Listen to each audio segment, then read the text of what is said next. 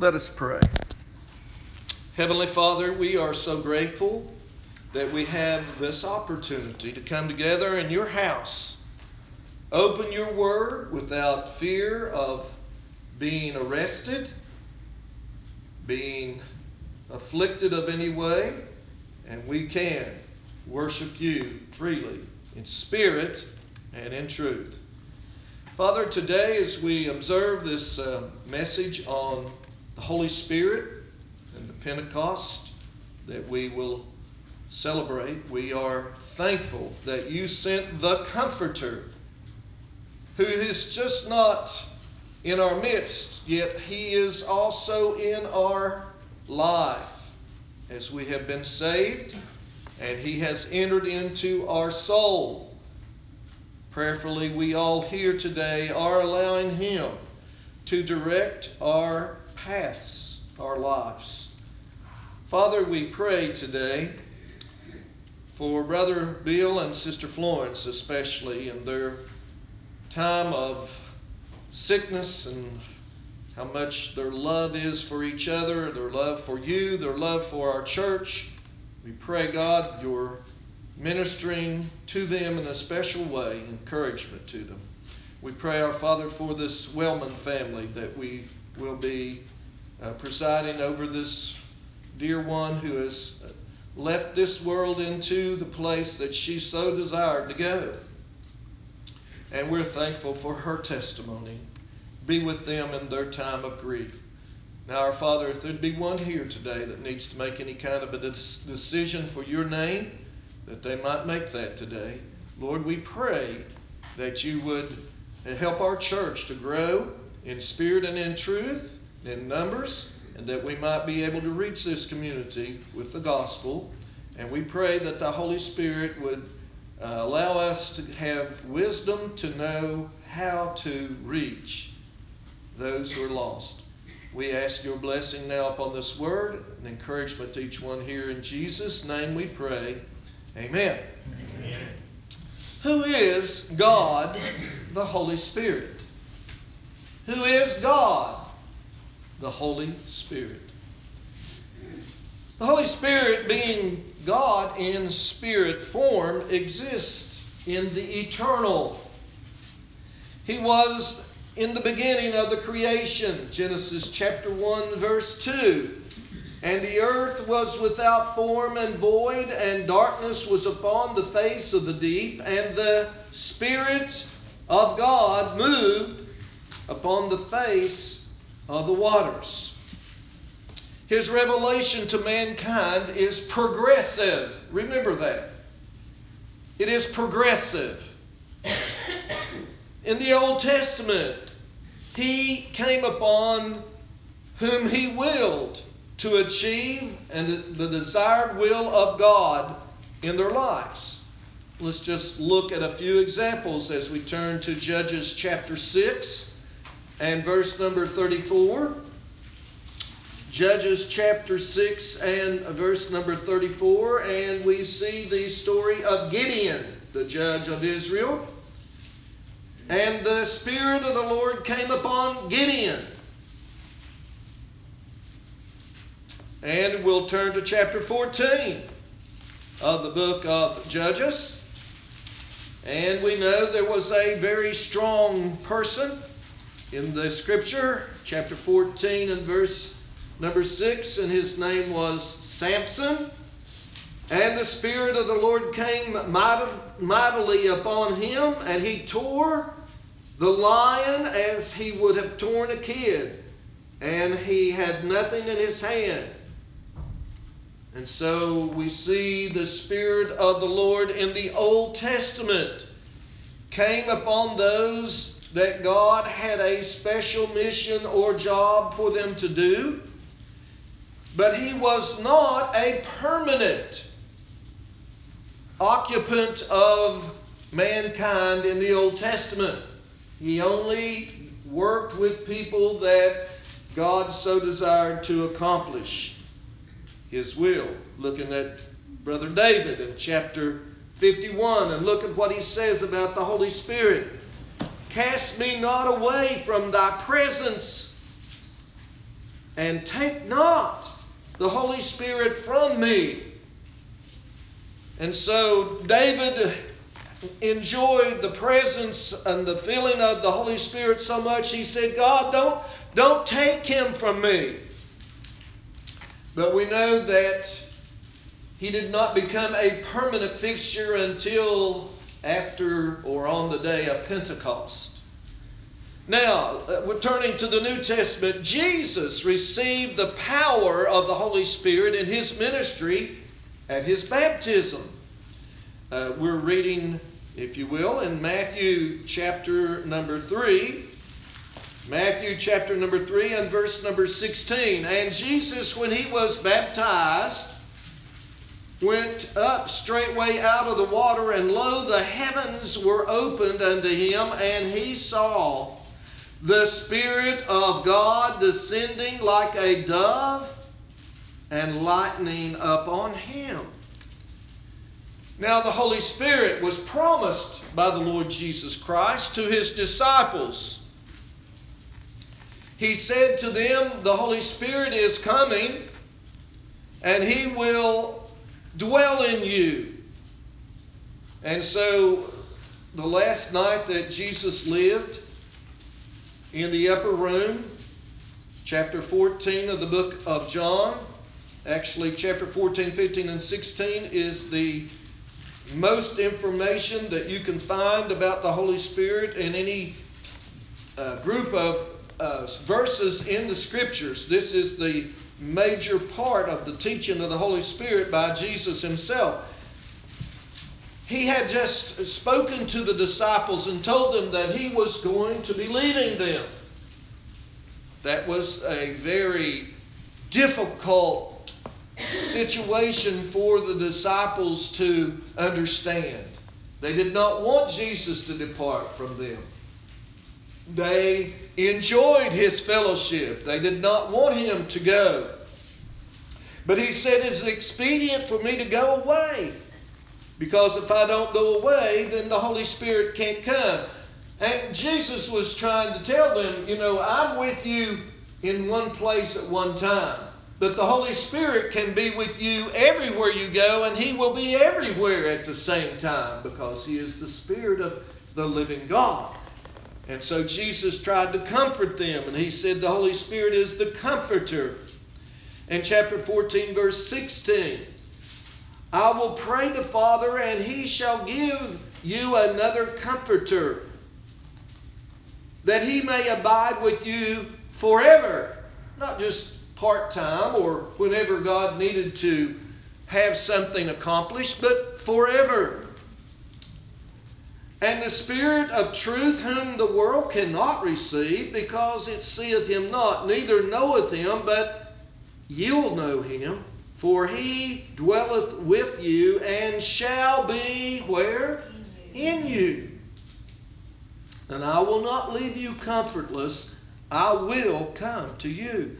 So, from the day of Pentecost until now, all those who have received Jesus as their personal Savior at that split second of saying, Dear Lord Jesus, forgive me of my sin, come into my life and save me, instantly the Spirit of God enters into the soul, which is dead and sin, like a deflated balloon, and he inflates himself in the soul, removes the sin, washes it in the blood, and he becomes a permanent residence in your temple, the body of Christ that he has given you to live in. And so we see from Pentecost until now, those that receive Jesus instantly are baptized in the Spirit.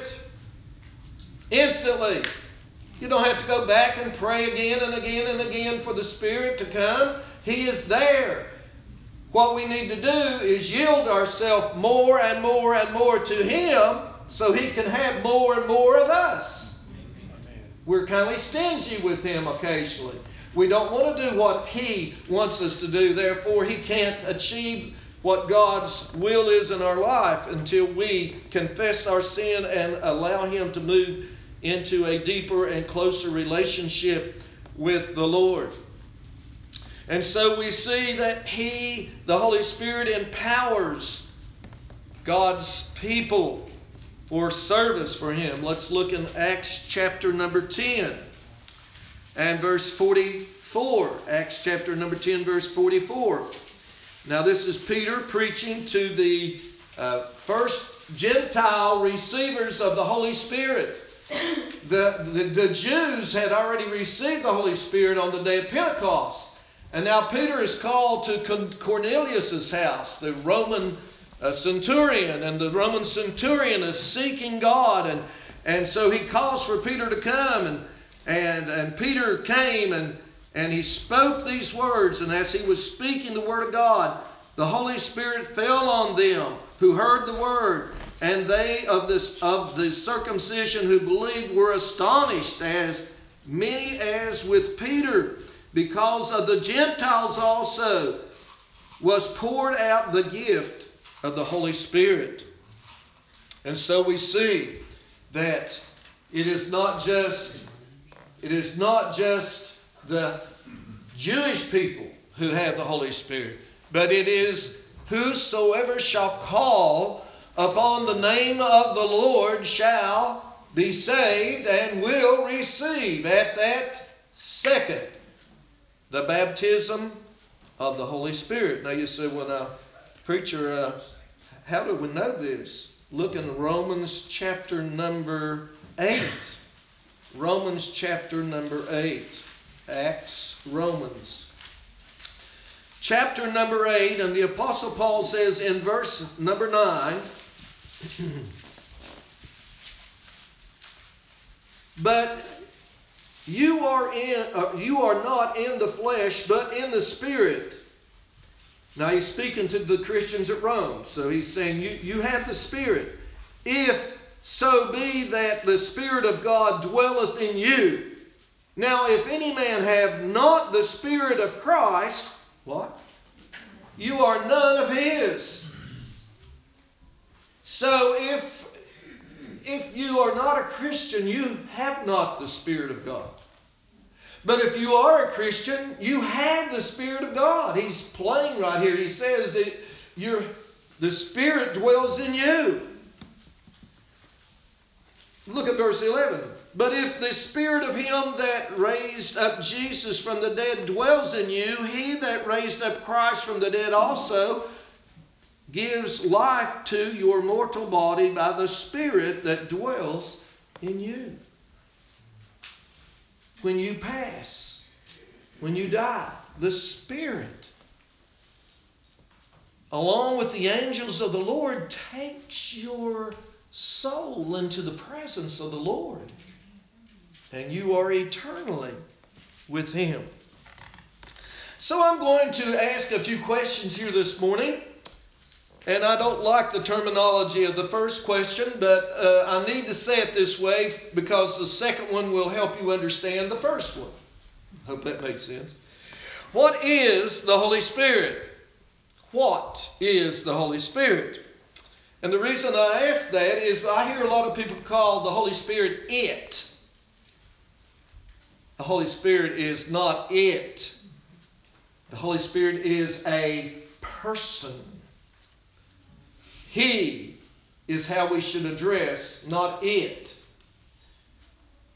Romans, or excuse me, John chapter number 14, Jesus said, remember, this is uh, where he is introducing the disciples to the ministry of the Holy Spirit. Chapter 14 and verse 17. Even the Spirit of truth, whom the world cannot receive, because it seeth him not, neither knoweth him, but ye know him, for he dwelleth with you and shall be in you. Notice the words that he uses him, him, he. That is a person, not an it, not a thing. Chapter 15 of the book of John, verse number 26. 15 26. But when the Comforter is come, whom I will send unto you from the Father, even the Spirit of truth, who proceedeth from the Father, he shall testify of me. Chapter 16, verse 13. Nevertheless, when he, the Spirit of truth, is come, he will guide you into all truth. For he shall not speak of himself, but whatever he shall hear, that shall he speak, and he will show you things to come. Pretty explanatory there, isn't it? The Holy Spirit is a person. He is the third person of the Trinity God the Father, God the Son, and God the Holy Spirit. So I ask this question what is the Holy Spirit? Because I wanted to explain to you through the scripture that he is a person. That's what he is. Now, who is he? Is the next question. Who is he? Uh, let's turn to Acts chapter 5. Now, the church has uh, come together by the power of the Holy Spirit on the day of Pentecost, and the church is prospering. Uh, and uh, the church is growing.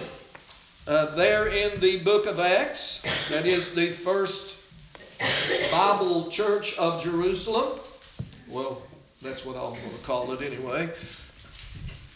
And in Acts chapter 5, we have two people, Ananias and Sapphira.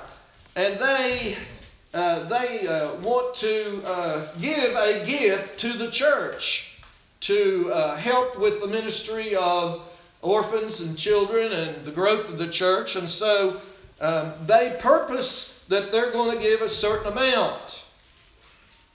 Well, when it came to giving that certain amount, they said, well, maybe we better not give all that much because we might want to go on a vacation or we might want to go to the mall or to the movies or, well, you, know, you, get, the, you get the picture.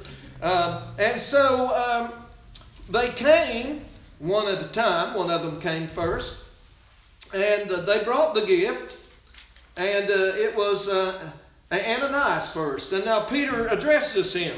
He says, uh, Peter said, Ananias, why has the Satan filled thy heart to lie to the Holy Spirit and to keep back part of the price of the land that you said you were going to give totally to the Lord? Now, notice what he said lied to the Holy Spirit. Verse 4 While, in while it remained, was it not thine own? In other words, before you promised to give the land to, to the church and, and for the ministry of the church, it was your own. But after you sold it, it was not thine own power. You said you were going to give it all to the, to the church. Why hast thou conceived in thine heart? Thou hast not lied unto men, but who? But unto who? God. Go back to verse 4. He said, You lied to the Holy Spirit. In verse 5, he tells us exactly who the Holy Spirit is. You have lied to who? God. You lied to God, the Holy Spirit. So who is he? He is God. Now, he has all the characteristics of God. But the three characteristics I'd like for us to really examine this morning, just quickly, are the, uh, the omnipotence, the omnipresence, and the omniscience of the Holy Spirit. And you say, okay, what's that mean? And, and so let's see. Uh, the omnipotence of the Holy Spirit, in other words, the all powerfulness of the Holy Spirit, the power of God. Matthew chapter 28. As we are familiar with the Great Commission that Jesus gave, Matthew chapter 28, to the disciples and to us. Verse 18 And Jesus came and spoke unto the disciples, saying, All authority is given unto me in heaven and in earth. Go ye therefore and teach all nations, baptizing them in the name of the Father and of the Son and of the who? Holy Spirit. What did Jesus say in verse uh, 18? All what? authority, all power. Who has all power? God the Father, God the Son, and he did not leave out God the Holy Spirit. All powerful, all omnipotent. He is omnipresent. Wow. That just blows my mind. My, my brain cannot comprehend me being everywhere at the same time because I can't be. I'm contained by body. But the Spirit of God can be at the North Pole and at the South Pole and at the equator all at the same time. Amen. And everywhere else in between. So turn to what the psalmist says about this omnipresence of the Holy Spirit. Uh, Psalms 139. Wonderful, wonderful passage of Scripture. Psalms 139 and verse number 7. And the psalmist says, Where shall I go from thy spirit? Or where shall I flee from thy presence? What's he saying? I can't escape. He's everywhere. You can be at home by yourself, and guess who's there with you? If you're saved, the Holy Spirit's there. And and, and thirdly, we want to look at the, the all knowingness, the omniscience of the Holy Spirit. Uh, all knowing. He, he's a know it all. Praise God. and let's look at uh, Isaiah chapter 40 and uh, verse 13. 40 13. Who hath directed the Spirit of the Lord? Or who is his counselor? Who hath taught him? Well, nobody, because he already knows it all. Praise the Lord. So we've looked at what is the Holy Spirit, who is the Holy Spirit, what are what are his uh, uh, attributes here. Now let's look at how does the Holy Spirit work among men? How does the Holy Spirit work among men. All right? And now this is where, and I told you at the beginning, you need to remember, you need to note that this work of the Holy Spirit is a progressive work. Progressive. In other words, Jim and Kenny did not walk into this church and it just went woof. And they've got the walls up and they're, you know, they didn't, it took progression they had to tear the old out and they had to start putting in the new and, pounding and nailing and achieving what has been achieved thus far and will, will be completed soon. And, so the Holy Spirit is, this, is he's the same way. He's still working on me. Y'all remember that little kid's song? He's still working on me to make me what I ought to be. And at my age, he's still working. Shingles come loose every now and then, you know.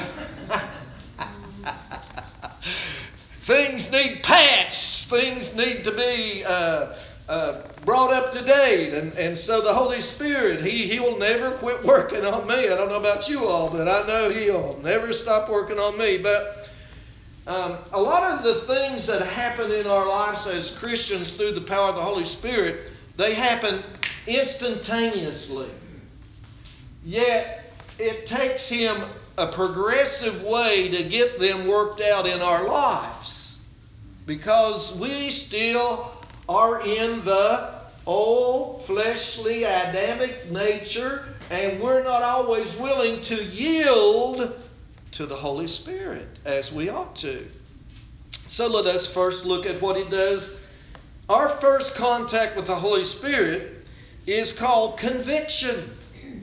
That is, you come to a church service, or you listen to a gospel song, or you read a gospel track, or you watch Billy Graham or Charles Stanley on TV, or you are witnessed to by a good Christian, and, and the Holy Spirit starts dealing with your heart and starts luring you into salvation. It's sort of like a fisherman. You cast that bait out and you give that fish a little nibble of a worm, and he comes back for more until he gets hooked. Amen. And so that's the way conviction is. Let us read uh, John chapter 16. your first introduction to the Holy Spirit was through conviction. Chapter 16, Jesus speaking again, the last night he lived to the disciples. Verses 7 and 8. 16, 7 and 8. Nevertheless, I tell you the truth. It is expedient for you that I go away. For if I go not away, the Comforter will not come unto you. But if I depart, I will send him unto you. And when he is come, what will he do? He will reprove or convict the world of sin, of righteousness, and of judgment to come. So the first thing he does is he convicts. And now the next thing he does is a very familiar phrase. You become born again. The Spirit of God convicts you and shows you you are a sinner and you deserve hell, but God's mercy and grace is extended to you in such a way that you believe on the Lord Jesus Christ. And in John chapter 3, verse 5, as Jesus was speaking to Nicodemus, this is what happens. Jesus said, Verily, verily, I say to you, except a man be born of water and of the Spirit, he cannot enter into the kingdom of God. You were born of the water through your mother's birth canal. The water was broken around your mother, around the sack of water in your mother's womb, and you came down the birth canal. You were born physically. And then when you heard the word of God later on in life, you were born of the Spirit. You were born into the family of God. That's called regeneration. Now, what happened when you were born into the family of God? Uh, Ephesians chapter 1. Instantaneously. Ephesians chapter 1 Verse 13 What happened? In whom also you trusted after you heard the word of truth, the gospel of your salvation, in whom after you believed you were sealed. But I'm glad. Boy, I tell you, these people that don't believe you're eternally saved, these people that don't believe that, that you have eternal life and that God is not an Indian giver. Amen. It's an eternal gift. You are sealed with the Holy Spirit, who is the earnest or the promise of the inheritance unto the redemption of the, the purchased possession unto the praise of his glory. So we are convicted, we are born again. We are instantly sealed with the Holy Spirit. At the same second that all that's taken place, 1 Corinthians chapter number 12. At that moment, you say, Lord Jesus, come into my heart and save me. Verse 13 says, For by one Spirit were we all baptized into one body, whether we be a Jew or a Greek, whether we be bond or free and have all been made to drink unto what? One Spirit. So the minute you said, Lord Jesus, come into my heart and save me, you were born again. You were sealed by the Holy Spirit of promise. You were baptized into, out of the family of darkness, into the body of Christ. That is the baptism of the Spirit. It's not water baptism. That's the baptism of the Holy Spirit. Instantly. Don't have to wait a day or two. Don't have to wait till you go back to the altar. Don't have to, don't have to beg God for Him. He comes instantly. Because if He didn't come instantly, then you would be none of His. Amen. That's what Romans 8 9 said. We just read it. You wouldn't have the Holy Spirit if you, at the moment of salvation, did not receive Him. All right, let's continue. This is this progression. What else happened? John chapter 14, the minute you got saved, the Holy Spirit, chapter number 14. Now, remember, this is where Jesus teaches the disciples about the Holy Spirit. Verse 17. The Spirit even the Spirit of truth, whom the world cannot receive, because it seeth him not, neither knoweth him. But ye know him, for he what? Dwelleth with you and shall be in you. Now, shall be in you, he was referring to the day of Pentecost when the Spirit would come in his fullness. Well, listen, every one of you in here who are saved have experienced your own Pentecost. You know when it happened? The moment you got saved. The moment you got saved. He indwelled you.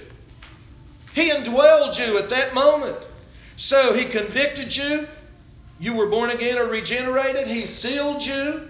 He baptized you into his spirit. He indwelled you. He came into your dead soul and made you alive. Amen. Alive in Christ. And when he did this, 1 Corinthians chapter 12, Paul says, He imparted to you spiritual gifts. Chapter 12, 1 Corinthians, verse number 7. But the manifestation or the open showing of the Spirit is given to who? Every man. There's not a Christian sitting in this room today that does not have at least one gift of the Holy Spirit. Many of you have multiple gifts. Mine just happens to be right now teaching the Word of God to you. That is a gift. A te- the gift of, te- of, of teaching. Most of you, all of you, I would say, have the gift of helps. In some way, you help people. Something you do uh, to help someone or to uh, accomplish something. The gift of helps. I won't go into all those gifts. That'll be another study. But he he then imparts spiritual gifts. Today, he is going to do something for a family that I will be ministering to in chapter 14 of the book of John again, at verse 16. When, when you feel like you're down and out and there's no hope and everything's going against you, or someone passes in your family, you need someone. I don't know how lost people do it. Verse 16, and I pray the Father, and he will give you another who? Comforter. That he may abide with you how long? Again? Forever. He is our com- he brings comfort. What else does he do? Chapter 14, verse 26. But the Comforter, who is the Holy Spirit of God, whom he will send in my name, shall teach you all things and bring to your to your remembrance. Therefore I have said unto you. He he teaches you.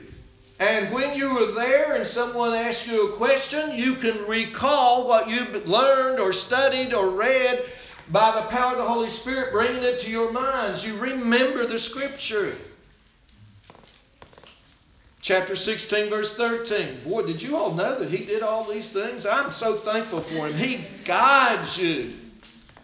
Chapter 16, verse 13. Nevertheless, when he, the Spirit of truth, hath come, he will guide you to all truth.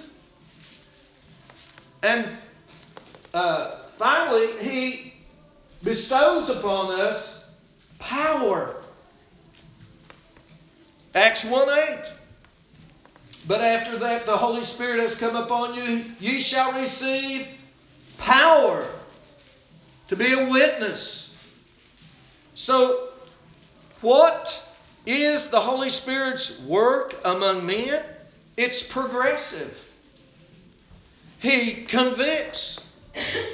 He regenerates or he borns he births us. Borns us.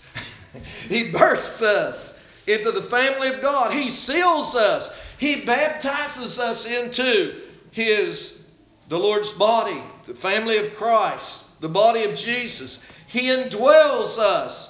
He imparts spiritual gifts to us. He comforts us. He teaches us. He guides us. He empowers us to go into all the world and preach the gospel. Now, the fourth question is this What can mankind do with the Holy Spirit? Oh, now, y'all got your hard toes on today? because I need mine on. How about saved people? What can we do with the Holy Spirit? Chapter 4 of Paul's epistle to the Ephesians. Ephesians 4. What can we do with the Holy Spirit? Oh boy. Chapter 4, verse 30. And grieve not the Holy Spirit, by whom you are, there's that word again, sealed until the day of redemption. Grieve not. The word to grieve means to make one sad. Anybody in here ever made somebody sad? How about your parents? Anybody ever make your parent, your, your mom or dad sad? Didn't make the honor roll? Didn't do what they said? You put put off what they asked you to do? Did you make them sad? Did you grieve them? You probably got grieved there also. Secondly, 1 Thessalonians 5:19 Quench not the spirit. We see these Gatorade commercials of the, all these athletes running and uh, jumping and practicing and throwing balls and so forth, and they run over and they get the Gatorade and they drink it and they turn the color of the Gatorade. they sweat Gatorade. You ever see that commercial? Quench. They quench their thirst.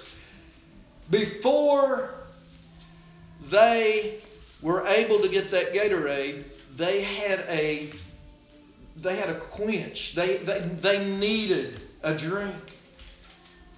Quench not. In other words, don't cooperate with God's will for your life. We quench Him. We say, Now, God, I just don't have time to read my Bible that much. God, I don't have time to go next door and witness to that person. God, I don't. I can't give that much money to the church. God, I, I, I can't pray that long. God, I can't. I can't go help that old lady that, that's that's hungry and she needs something to eat and her food stamps are running out. I can't do that, Lord we quench the Spirit of God. We can grieve the Spirit of God. Who can't? Christians. He's not talking to lost people. Lost people can't grieve the Spirit of God. They're not His, they're the devil's. It's Christians he's talking to in Ephesians, the church at Ephesus. In Thessalonians, he was talking to the church at Thessalonica, to the Christians. Don't grieve. Don't quench the Holy Spirit. But what should we do as Christians? What should the saved do with the Holy Spirit? Romans chapter number 5. Romans chapter number 5 and verse number 13. What should the Christian, the believer, do with the Holy Spirit? Chapter 5, verse 13. Uh, chapter 6, verse 13. My, my fault. 613.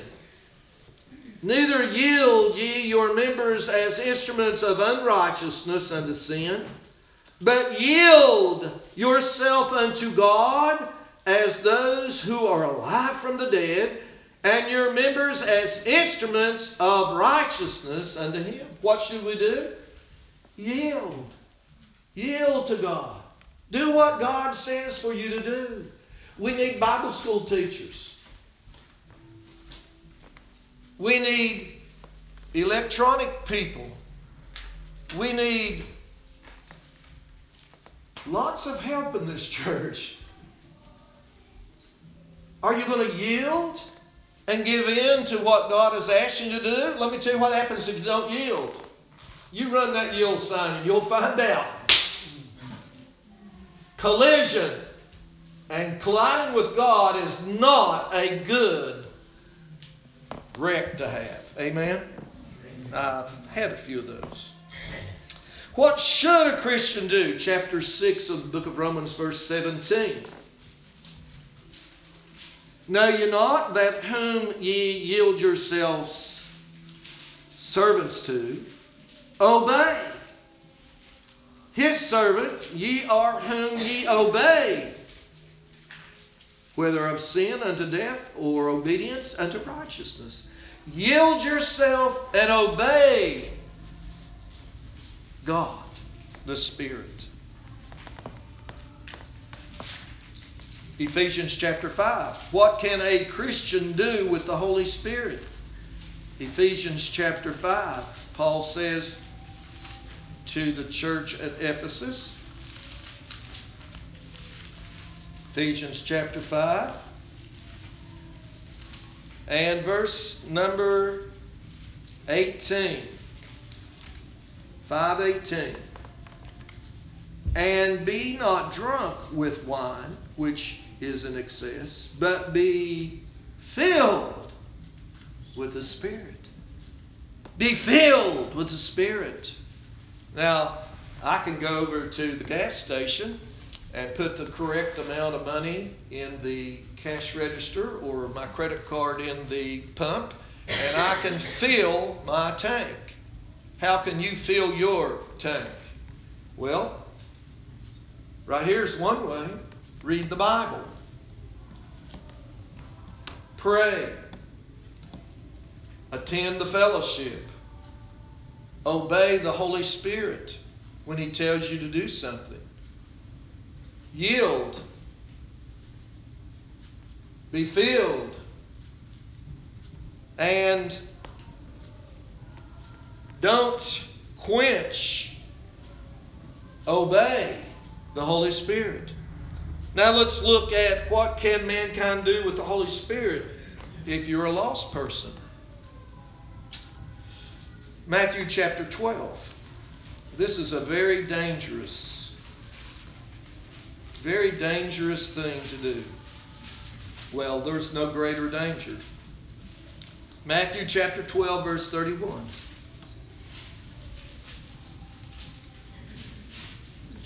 Wherefore I say unto you, all manner of sin and blaspheming shall be forgiven men, but the blasphemy of against the Holy Spirit shall not be forgiven men.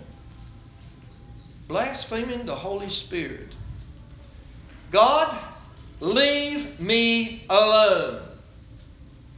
I don't want to hear anything about that Jesus. I don't want to see a Bible. I don't want to go to church. Leave me alone. That is a very dangerous statement to make. You're telling God, I'm not interested in what you did for me on the cross of Calvary. I'm not interested in where I spend eternity. I don't believe in hell. One second after you die, you will blaspheming the Holy Spirit, telling God you're not going to get saved, I'm not interested, leave me alone. That is for children and old folks. It's dangerous. Chapter number 7 of the book of Acts, another thing a lost person can do to the Holy Spirit.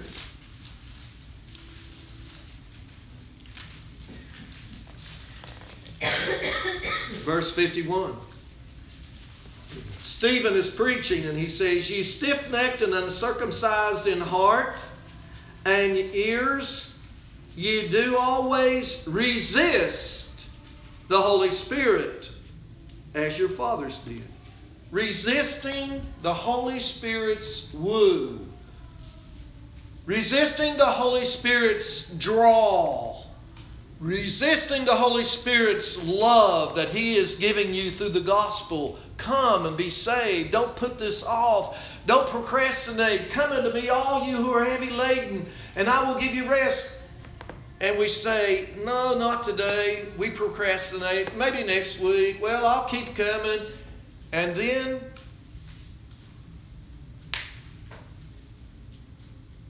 the heart attack. Or then the car wreck.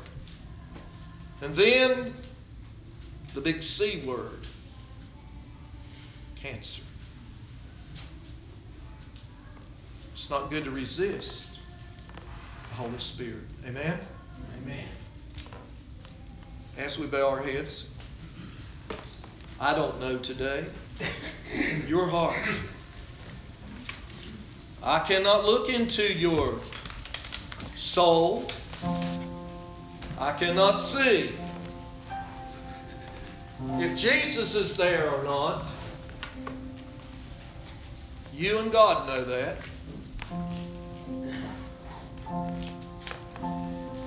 If you have been resisting or telling God, not today, it's time. It's time.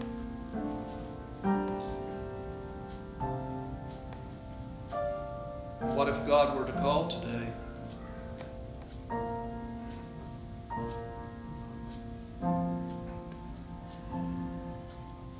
What if the Holy Spirit brought Jesus back at the rapture today?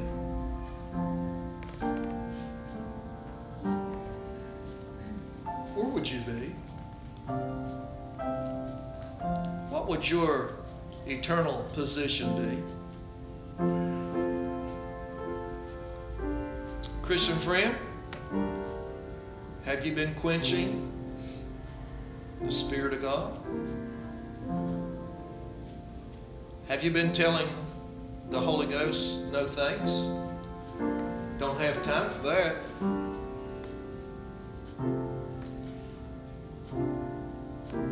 You need to recommit your life to God. You were bought with the price.